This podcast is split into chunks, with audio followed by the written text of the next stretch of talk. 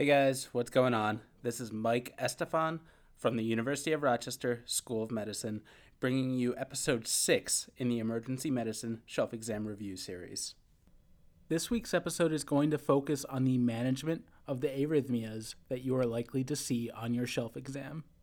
In addition to knowing how to manage these arrhythmias, you are also going to need to be able to identify them on EKG.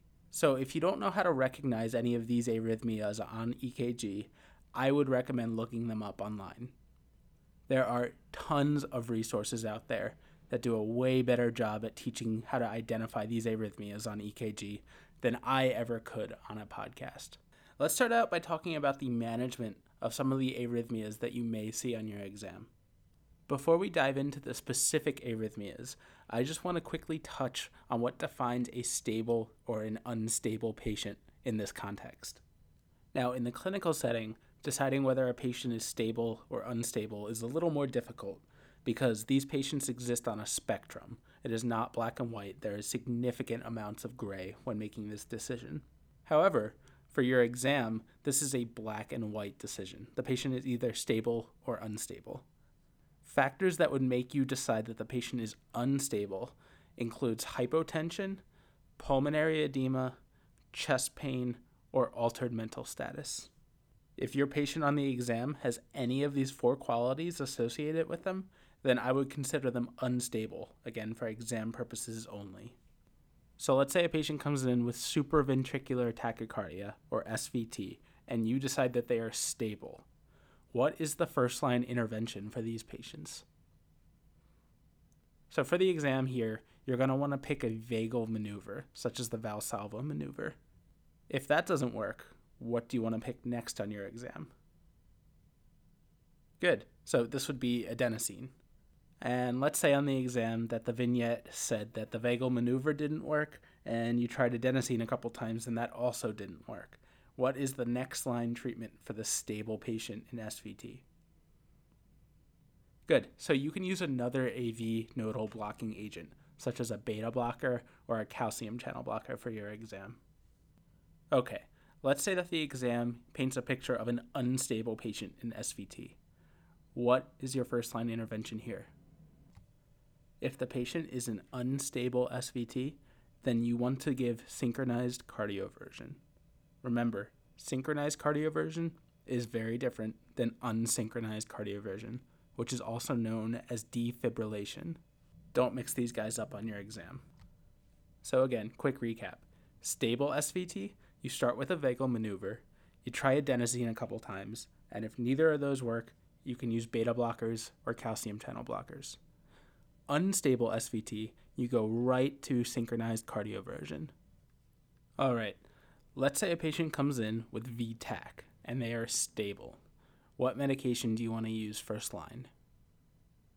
So there's a couple you can pick here, and I think for exam purposes they are all equally valid. But Typically, amiodarone is going to be your first line, but procainamide or lidocaine can also work. I would remember amiodarone for your exam. And if this patient in VTAC was unstable, what are you going to do? Good. Again, this is synchronized cardioversion. And if this patient came in in VTAC, but they do not have a pulse, so pulseless VTAC, what do you do for these patients? Good. So this is unsynchronized cardioversion or defibrillation. There are only a couple circumstances where you will defibrillate a patient. One of them is pulseless VTAC, and what is the other one?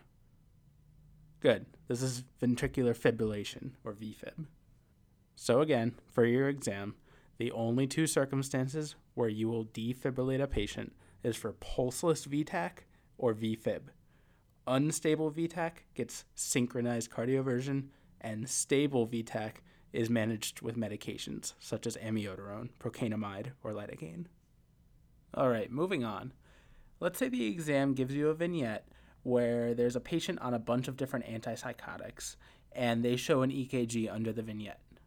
Before even looking at the EKG, what arrhythmia are you thinking of?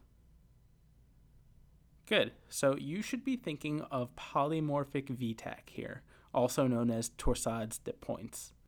This commonly occurs in scenarios where the patient could have a prolonged QTC.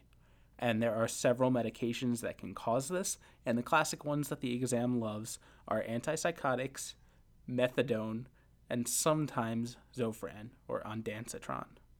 When a patient comes in with a prolonged QTC or they're in torsades for exam purposes, the first thing you do is give them magnesium sulfate. All right, this next one examiners love to test students on, so pay attention. Let's say a patient comes in and the vignette tells you that they have known Wolff Parkinson White syndrome, and the patient is complaining of heart palpitations but otherwise is stable. What medication do you give these patients? Good. So you probably remember this from step one or step two, but the answer in this situation is procainamide. I would definitely make sure that you can identify Wolff Parkinson White syndrome on EKG for your exam. Google it if you need to. There are tons of tutorials explaining what to look for. Along those same lines, I would make sure that you can recognize what is known as Brugada's syndrome on EKG. So Google that one too if you don't know what that looks like. All right, let's move on to talk about atrial fibrillation in the ED. The decision making here is simplified for exam purposes, so just know that in real life, there are many more nuances to these decisions. Let's say a patient comes in with AFib and they are unstable. How do you manage these patients? So, unstable AFib is managed by synchronized cardioversion. In addition, if the patient is unstable with AFib, you do not need to be concerned about the duration of their AFib. However, if the patient is stable with AFib, this is when you need to figure out when their AFib started. Let's say a patient comes in with AFib, but they're stable, and you do not know when the AFib started, or you do know when the AFib started, but it was more than 48 hours ago. How do you manage these patients? So, a patient who's been in AFib for either more than 48 hours or an unknown duration and they are stable receives rate control along with anticoagulation with heparin. You don't really need to know the rest of the process for converting these patients for your exam, but typically these patients get admitted and bridged to warfarin. And then further down the road, these patients will receive an echocardiogram to look for a thrombus in the atrium, and these patients will be converted if there is no thrombus. However, you do not need to know the details of this for your exam.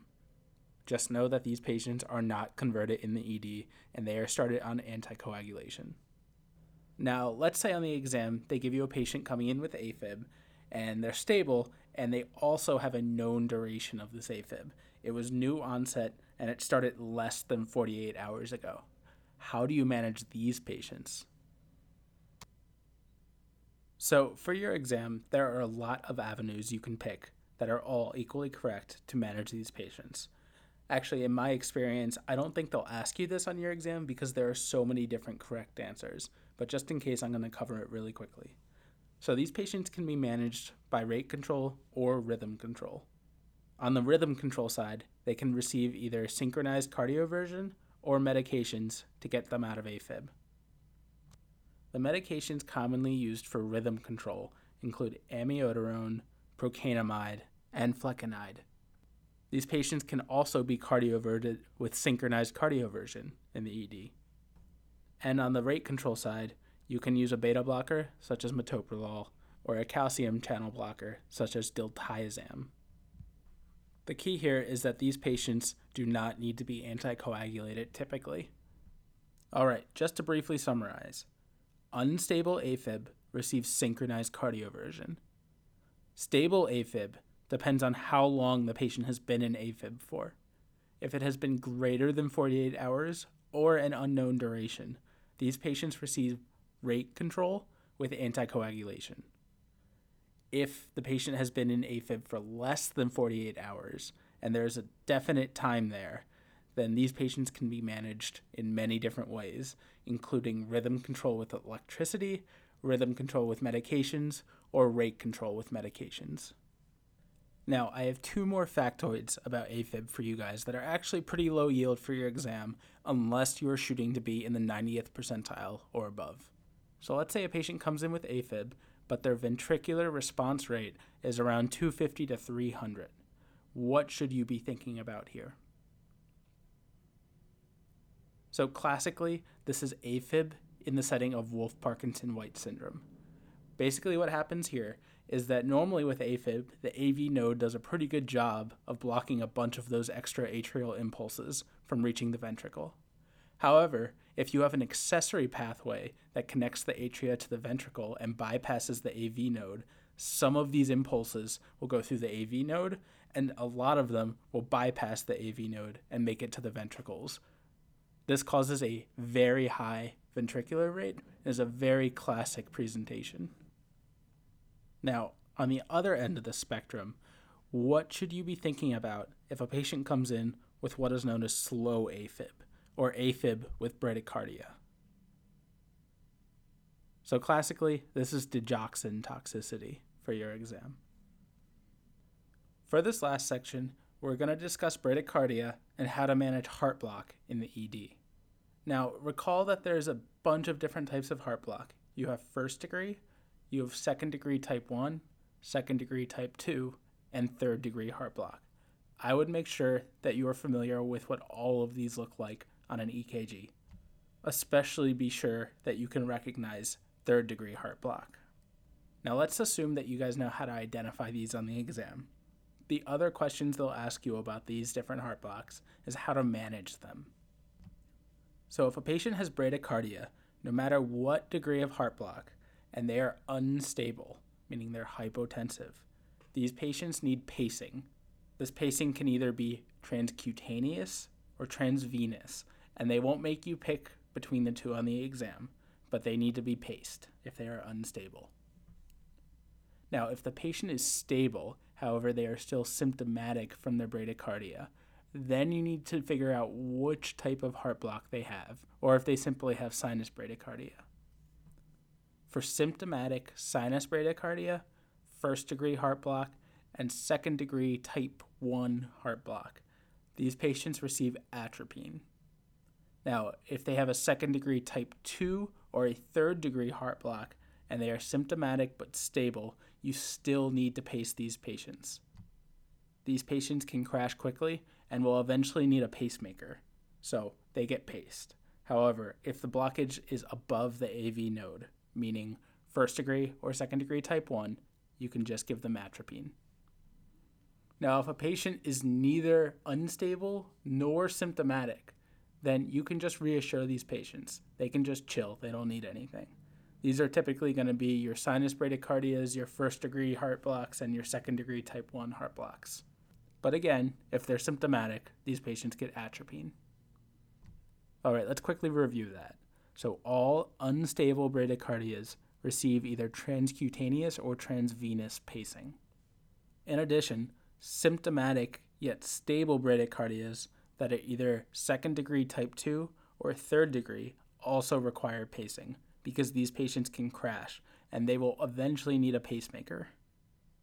If the patient is stable but symptomatic and they have either sinus bradycardia, first degree heart block, or second degree type 1 heart block, then these patients receive atropine. And then if these patients are neither symptomatic nor unstable, then reassurance works for these patients. They don't even need atropine. And that's about all I have for you guys. So, if you have any questions, feedback, or suggestions, please reach out to me. My email is empodcastmike at gmail.com. Until next week, keep working hard, keep studying, and be sure to enjoy your shift.